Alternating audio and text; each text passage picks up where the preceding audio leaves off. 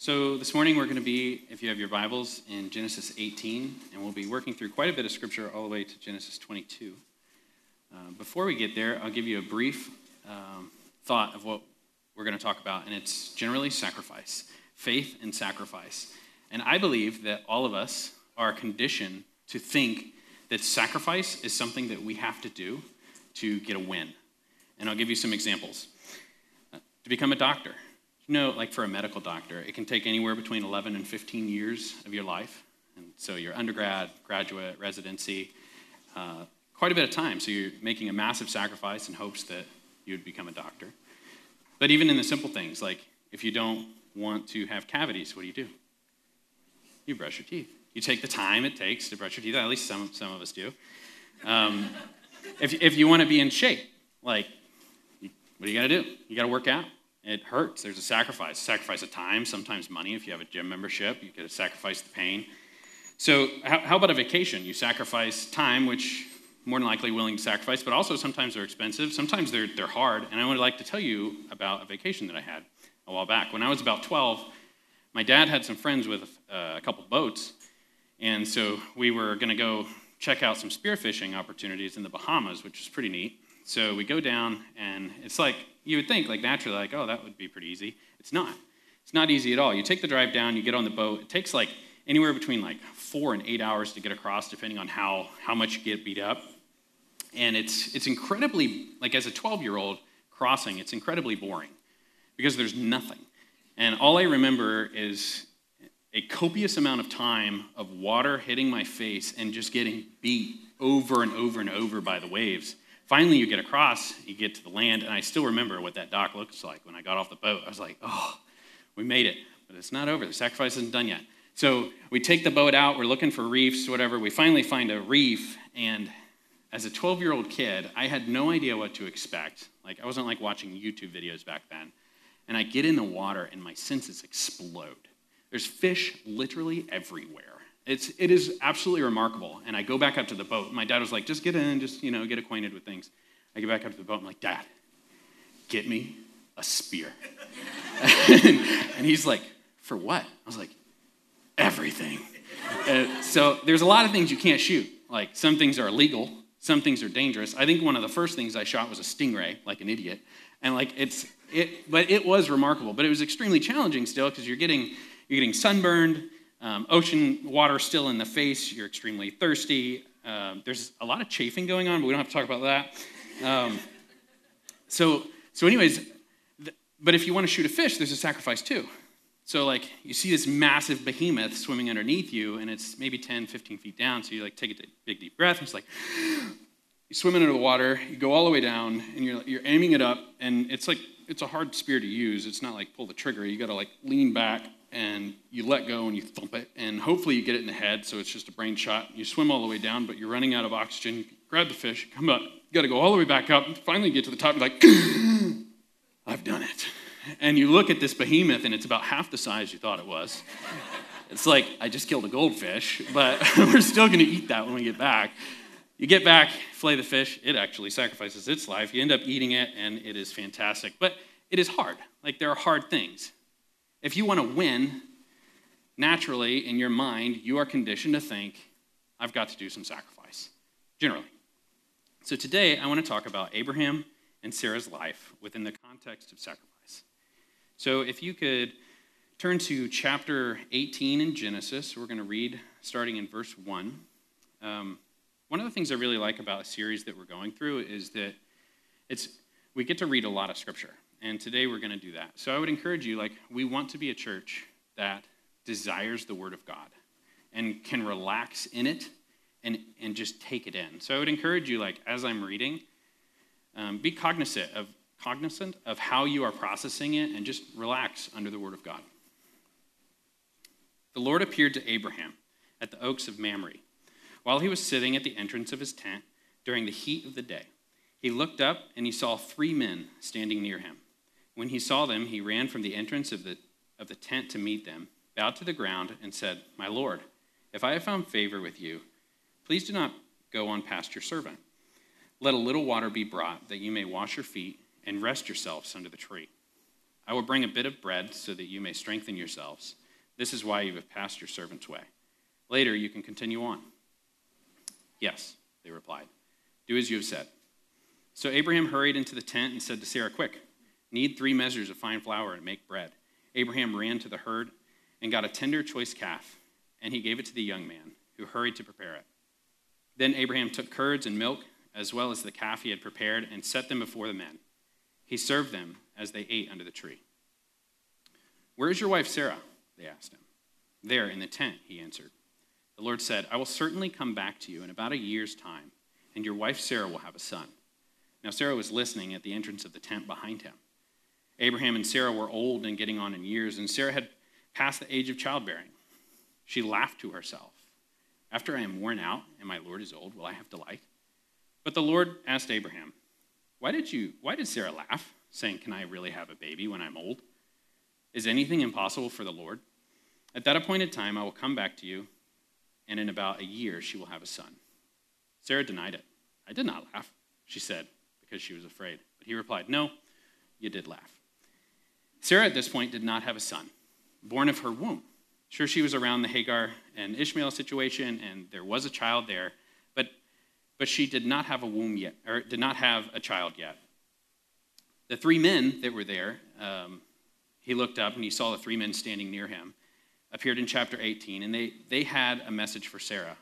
We, um, we do know that one of those men is the Lord. Uh, the reason we know this is because Abraham actually calls one of them Adonai, and it is the same guy that he, if you remember the story of Sodom and Gomorrah that we'll talk about a little bit, it is the same Lord, so the Lord, that he is negotiating with with Sodom and Gomorrah. So the Lord said, I will certainly come back to you in about a year's time, and Sarah will have a son. So Sarah laughs, and but but this was an internal monologue. And I don't know if you've ever had one of those. Sometimes I do when I'm driving. And for some reason, a lot of them get heated.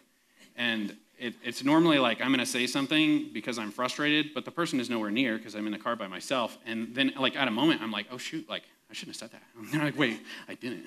like, I'm safe. And I think Sarah probably thought that and was like, oh, maybe I shouldn't have laughed. But then in verse 12, so she laughed after I'm worn out, but like all that's in her head. And then Sarah denied it when the Lord calls her out on it. And then he says, no, you did not. Like, you did laugh. And I wonder, like, what Abraham was thinking at that moment. Like, he would look at Sarah and be like, dude, Why'd you laugh? And then Sarah, I would think, like, I'm adding all this if you haven't, like, if you can't tell, like, Sarah would look back at him and be like, you laughed too. And we're like, no, I didn't. It's like a year ago, like, Abraham laughed. Like, he did the same thing. And we know it's about a year ago because Genesis 17, um, Abraham is, 100, is about 100 years old. And then 21, verse 5, now Abraham was 100 years old when Isaac was born to him. So what happens in Genesis 17? Starting verse 15, it says, Then God said to Abraham, As for Sarai, your wife, you shall not call her name Sarai, but Sarah shall be her name. I will bless her, and indeed I will give you a son by her. Then I will bless her, and she shall be a mother of nations. Kings of people will come from her. Then Abraham fell on his face and laughed. Like the situation just happened to Abraham. And and he said in his heart, Will a child be born to a man 100 years old? And will Sarah, who is 90 years old, bear a, bear a child? And Abraham said to God, Oh, that Ishmael might live before you. So Abraham's like, Yep, Ishmael. And then God, very clear. But God said, No. But Sarah, your wife, will bear you a son, and you shall call his name Isaac, and I will establish my covenant with him for an everlasting covenant for his descendants after him. So this is what we know. We know Sarah and Abraham were promised a child, and they didn't have it. And I, like I feel like that would be a, a challenging moment. I, I won't go into our Heather and I's story too much, but it was fairly challenging to have Oliver. We went through like some some challenging situations, and so I know I can somewhat understand a little bit Abraham's thought, like man, like this is a good thing. But Abraham more so, right? Because he was told directly by God, "You will have a son." I didn't have that, but so for Abraham, it'd be like, man, like this is rough. Like we still don't have one, and Sarah for sure. Like I, w- I wish that I had a son, and I can I can think of some of their their conversations. Like, at least I, I would instinctively think, like, did we do something wrong?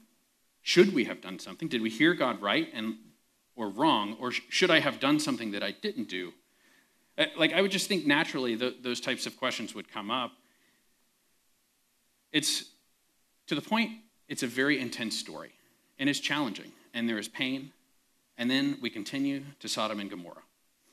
That's chapter 19, and I don't want to fully go into this, but what is really important to this story, I believe, is that Abraham experienced this situation personally. He, he was interested and had interest in Sodom and Gomorrah, and he, he negotiated with God to try to not have them wiped out. And then in chapter, if you if you look at verse 27 of chapter 19, it says, Now Abraham arose early in the morning and went to the place where he stood before the Lord. And he looked down toward Sodom and Gomorrah and toward all the land of the valley. And he saw, and behold, the smoke of the land ascended like a smoke, smoke of a furnace. Abraham knew that God was serious. Like he just spent time talking with God. Well, how about 50? Like if there's 50 righteous, will you not wipe them off? Like the face of the earth. How about 40 and 30 and all, all the way down, like just all the way down to 10. And then he wakes up and he sees like the burning ruins. And I just feel like that pain probably stuck. And, and just so you know, like all of these stories are, they're packed pretty closely. So then we get to chapter 20. Um, Abraham screws up because he misrepresents his relationship to, uh, about Sarah, like to, to Sarah, to Abimelech. Um, things end up okay. Uh, and then Abimelech gives Abraham some land. We're just kind of running through the narrative because um, we want to get to chapter 21, which is really exciting. Everything's hard. It's tough. It's tough. It's tough. It's tough. Chapter 21, Sarah's pregnant. Very exciting. I don't know if you've ever been told someone that is having trouble getting pregnant and then they're pregnant. And like it's, it's exciting. It's an exciting moment. It is a relief. Um, maybe like some fear, right? Because pregnancy is scary. Um, but, but a lot of excitement. And then we get to chapter 21, and we're going to read 6 through 8.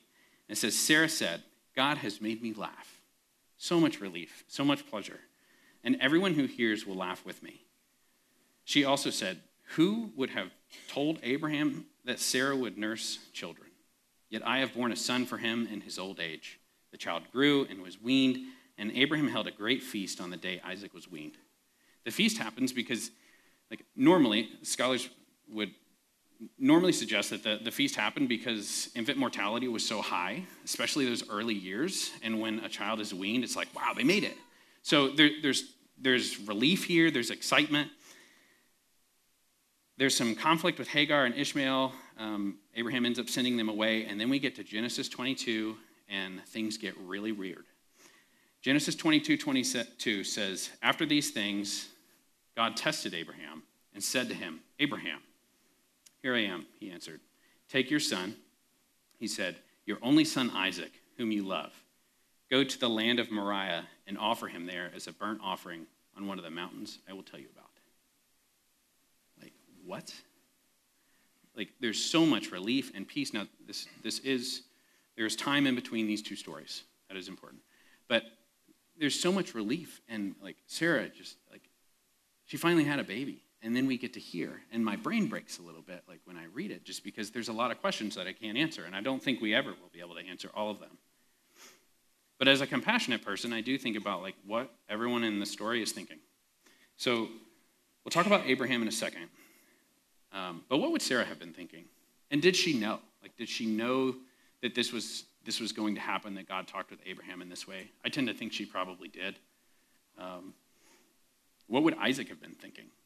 And this is a really good place for some historical context. Um, this is not 100%, we're not 100% sure that this is true, but more than likely, uh, and one of the reasons we think this is because Josephus is a historian and he talks about um, the age of Isaac. More than likely, Isaac was somewhere around 25 years old. Not 100% sure, but there, there is a very good argument that he is much older. So, what was he thinking? Like, I think he was processing this. It, it is true that in verse 7, um, about the sacrifice, he does seem to ask somewhat of an innocent question about, like, hey, where's, where's the sacrifice? But he also is the one that got bound. So, like, he knows what's going on. This is not an innocent party to this situation as, as far as not, not having knowledge.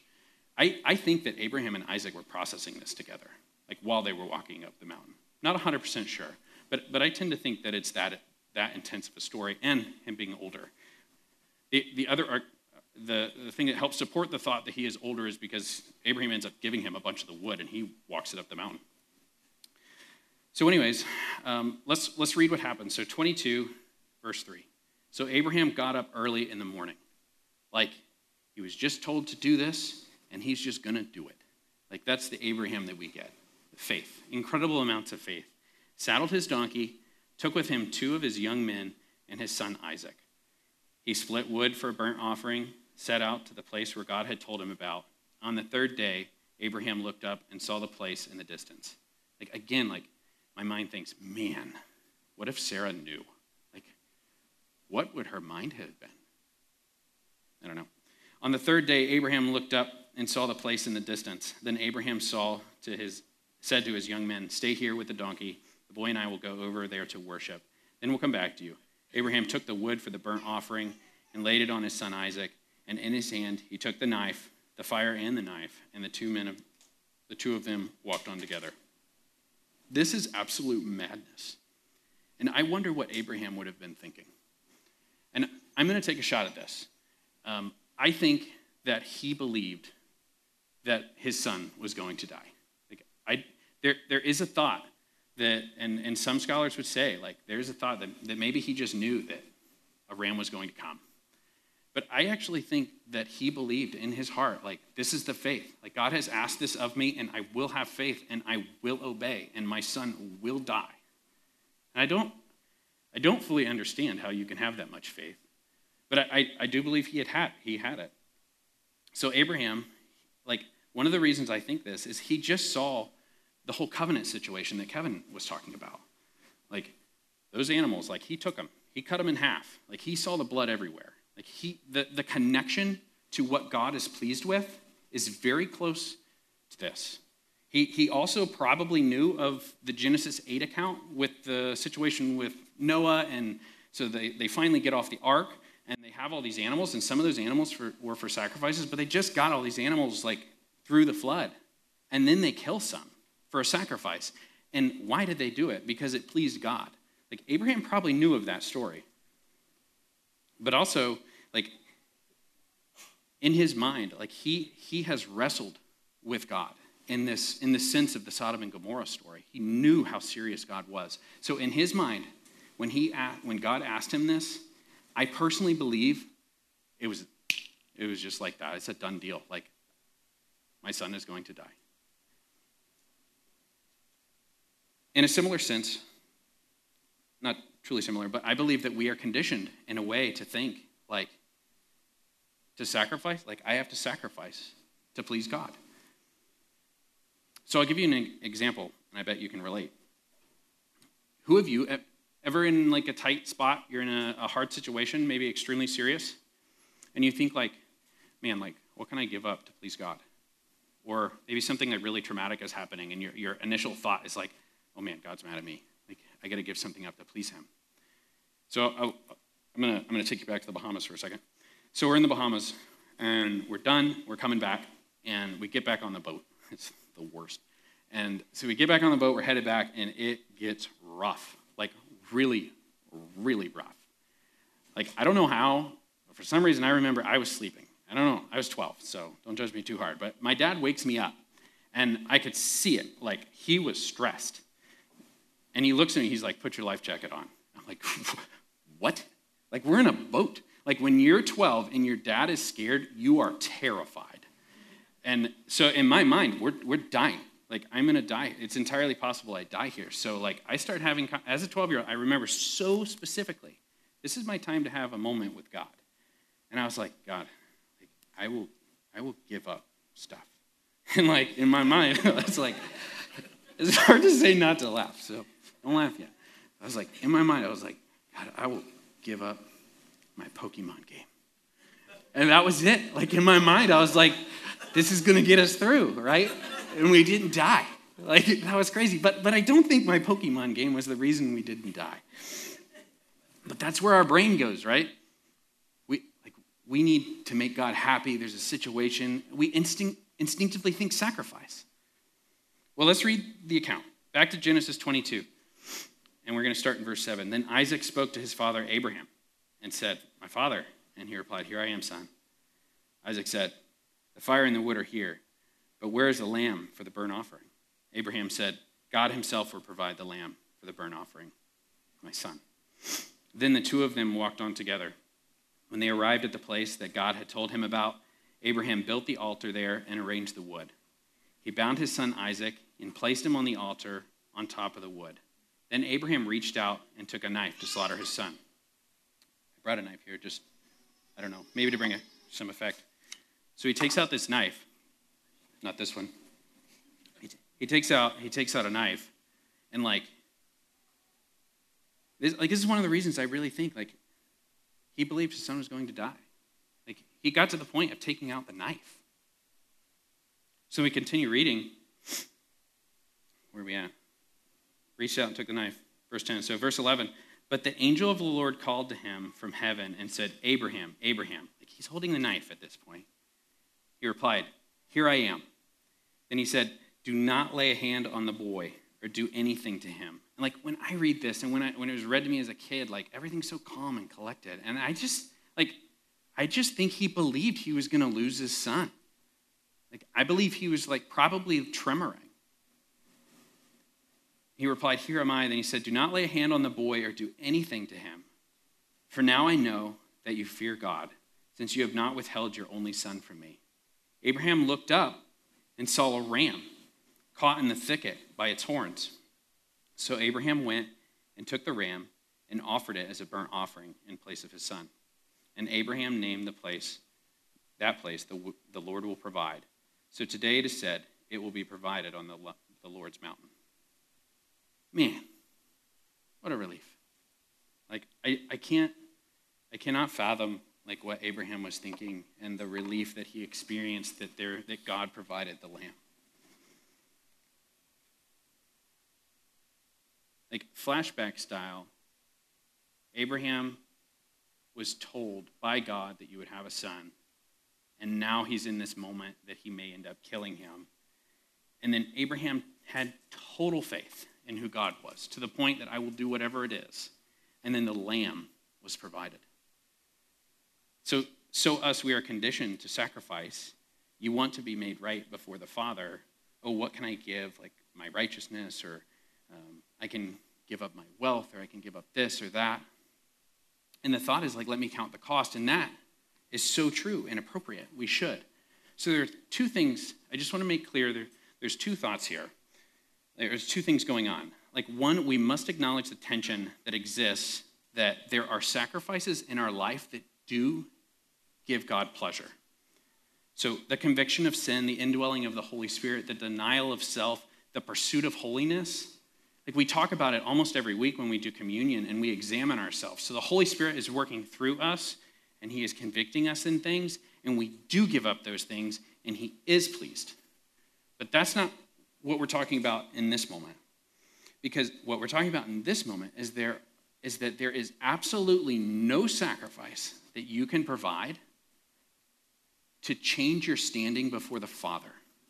You cannot reactivate or activate his love by what you can give. And I think that, like, so much so, like, there, there's nothing that we can change our standing. Every, everything that we would try to give in a, a sacrifice would be similar to, like, how God's mind was changed with my Pokemon game. That's how silly it is. That, that it, can, can we give something up that Jesus will love me? So when the Holy Spirit is working on you and the Father is drawing near, when there are moments that you start questioning things, or maybe there's a moment that you fall into deep sin and you start working your salvation out with fear and trembling, like that is appropriate. Like those are good things to do. Or when maybe your world just burns down and you start to question things, and, and your initial thought is like, what can I give up? Like, the Father has left me you may find yourself thinking, what can I give up that will have God love me again? And it's, it's right there. Like, just stop. Like, at that very moment, like you are looking to sacrifice something that has already been sacrificed for you. John 129 says, The next day, John saw Jesus coming toward him and said, Look, the Lamb of God who takes away the sin of the world. 1 Peter 1:18 through 19, for you know that you have you were redeemed from your empty way of life inherited from your ancestors, not with perishable things like silver and gold, but with the precious blood of Christ, like that of an unblemished and spotless lamb. And we must rely fully upon Jesus Christ. Like when, when we are thinking about how God loves, it is not what we can give, it is not what we can sacrifice. It is, it is purely like our objective is to look at the lamb that was provided. The concept that we're working through is, is called penal substitutionary atonement. Penal meaning penalty, substitutionary meaning a substitute, and atonement to atone for, to reconcile, to be, make, to be made right. So, a, a good definition for this is on the cross, the Lamb of God, Jesus Christ, absorbed the wrath of God, penalty or penal, for us, substitute, so that we might be made right before God by faith. This entire concept is held within a passage in Romans that I'm going to read to you. And while I'm reading it, think through is there anything in here that I bring? But now, apart from the law, the righteousness of God has been revealed, attested by the law and the prophets. The righteousness of God is through faith in Jesus Christ to all who believe, since there is no distinction, for all have sinned and fall short of the glory of God. They are justified freely by his grace through the redemption that is in Christ Jesus. God presented him as the mercy seat, or by the means which we are forgiven, by his blood, through faith, to demonstrate his righteousness, because in his restraint, God passed over the sins previously committed. God presented him to demonstrate his righteousness at the present time, so that he would be just and justify the one who has faith in Jesus. Substitutionary atonement. So never look to what you can give up to please God. Can you imagine if Abraham, let's say, let's say Abraham and Isaac are standing there and God provided the ram. And so Abraham and Isaac, they're, they're standing there and the ram is burning. And Abraham is like, he looks at Isaac, he's like, should we be sure? Like, should I still like smoke you? And Isaac would be like, what are you talking about? Like the lamb, it's burning right now. Like it, it's the sacrifice. So is us when we are like in a messed up space and we're like, where is God? Like, does he not love me? Like, what can I do to make God love me? Like, you can't do anything. Like, there's nothing you can shave off of yourself. There's nothing you can kill or destroy. There's nothing you can sacrifice. The only thing you can do is rely completely on the Lamb Jesus Christ that has already been sacrificed. Revelation 5 11 through 13 says this Then I looked and heard the voice of many angels around the throne, and also of the living creatures and of the elders. Their number was countless, thousands plus thousands of thousands. They said with a loud voice, Worthy is the Lamb who was slaughtered to receive power and riches and wisdom and strength and honor and glory and blessing. I heard every creature in heaven, on earth, under the earth, on the sea, and everything in them say, Blessing and honor and glory and power be to the one seated on the throne and to the Lamb forever and ever.